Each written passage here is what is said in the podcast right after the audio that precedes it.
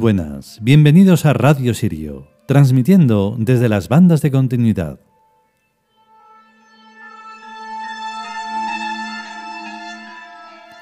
Bueno, hoy hemos tenido que hacer la emisión, programa, capítulo, como queráis llamarlo, por pura necesidad, porque hay tantas cosas que hacer que al final se va colapsando todo y, y nada, no es posible poder continuar. Y si lo dejo, lo dejo para siempre porque me conozco. Así que bueno, pues eh, hacemos, un, pequeño esfuerzo y aquí estamos. Hoy le toca el turno a Tezcatlipoca. Eh, quienes conozcan las mitologías de América, maya, azteca, eh, etc., pues posiblemente les suene y me alegraré un montón. Pero lo normal es que no, porque mm, aunque no se, no se crea que ocurra, ocurre y se van haciendo mm, pequeños compartimentos en, eh, a lo largo del mundo.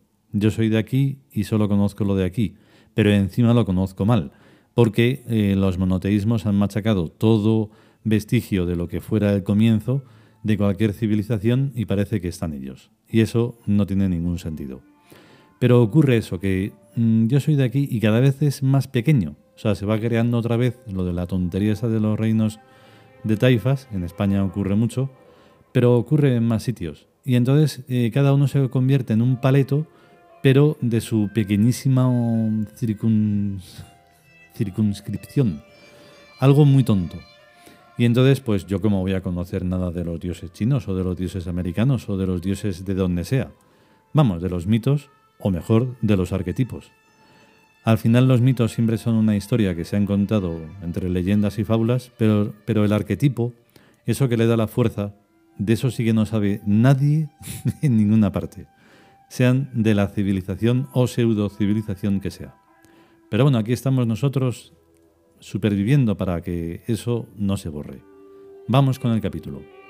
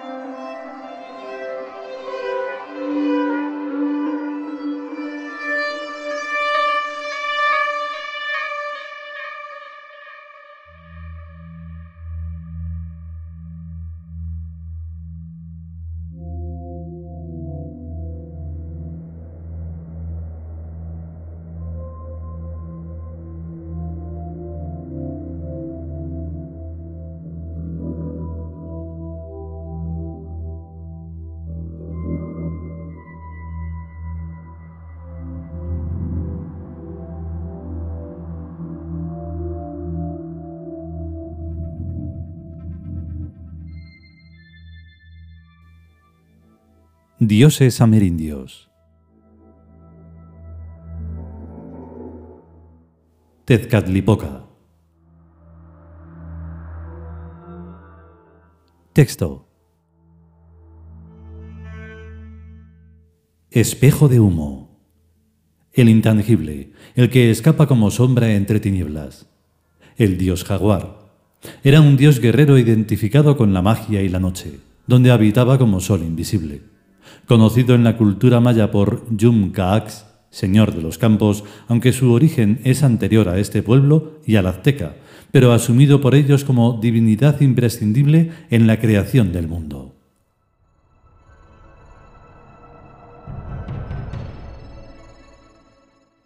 Comentario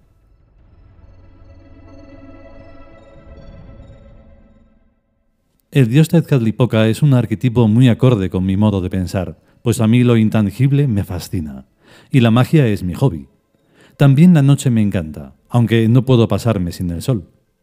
En una novela que escribí hace tiempo, en un palacio imperial hecho a mi gusto, había jardines que estaban en las distintas horas del día y de la noche.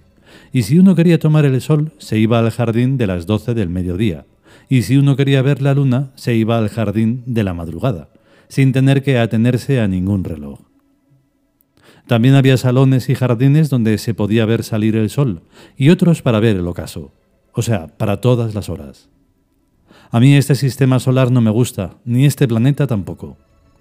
Yo no me explico cómo la gente no se revela contra lo que llaman la realidad, esa mierda de cosa, y se hacen un universo y un mundo a su gusto y complacencia.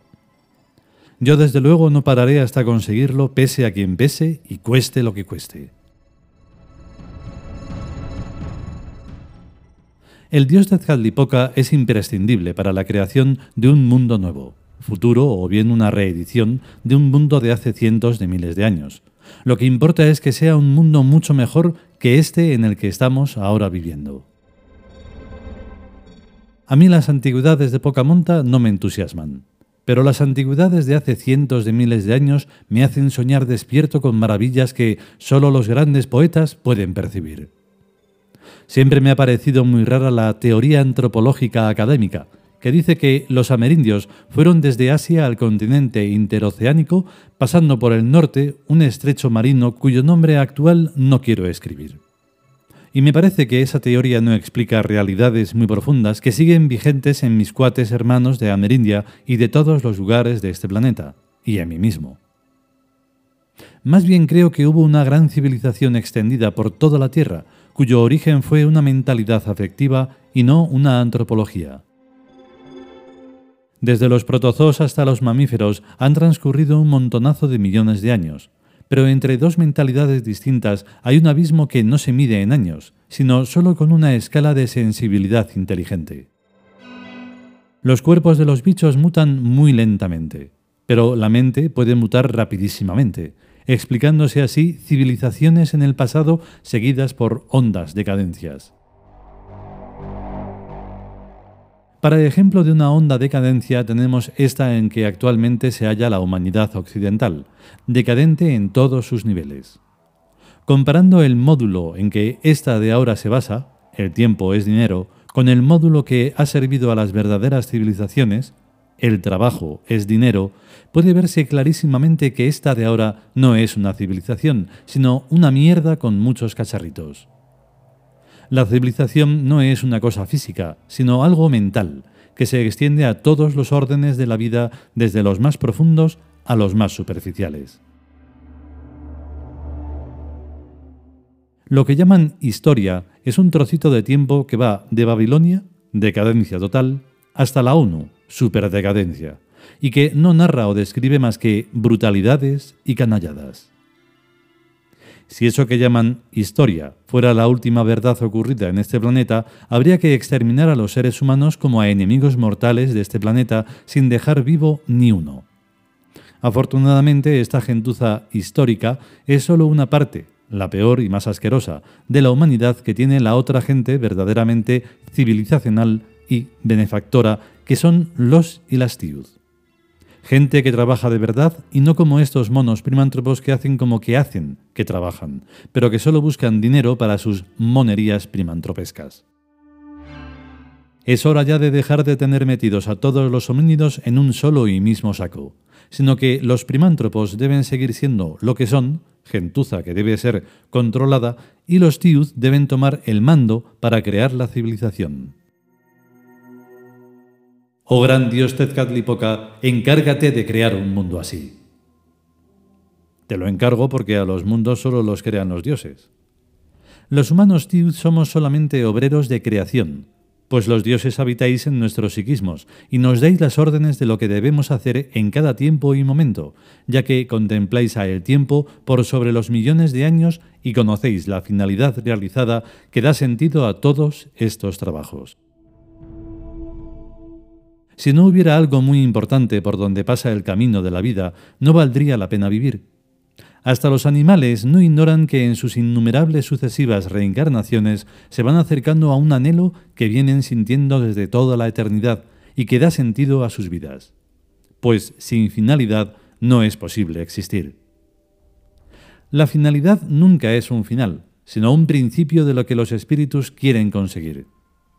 A partir de conseguirlo comienza un mundo nuevo que nunca será el último, sino un paso más en la infinita evolución perfectiva de la vida y la consciencia. Los dioses únicos, monoteístas, que no existen sino quienes los inventaron, no ven más allá de sus narices y suponen que todo empieza y todo termina.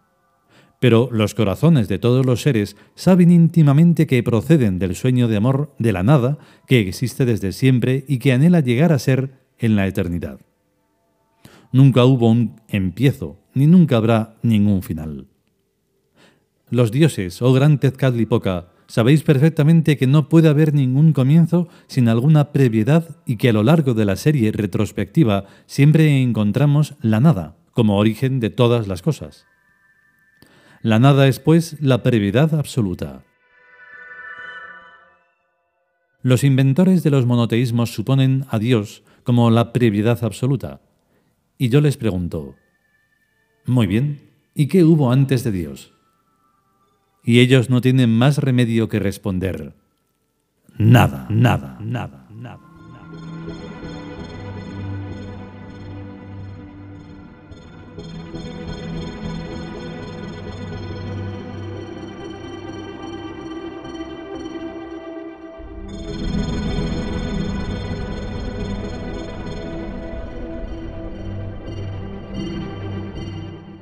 Y hasta aquí el capítulo dedicado a Tezcatlipoca.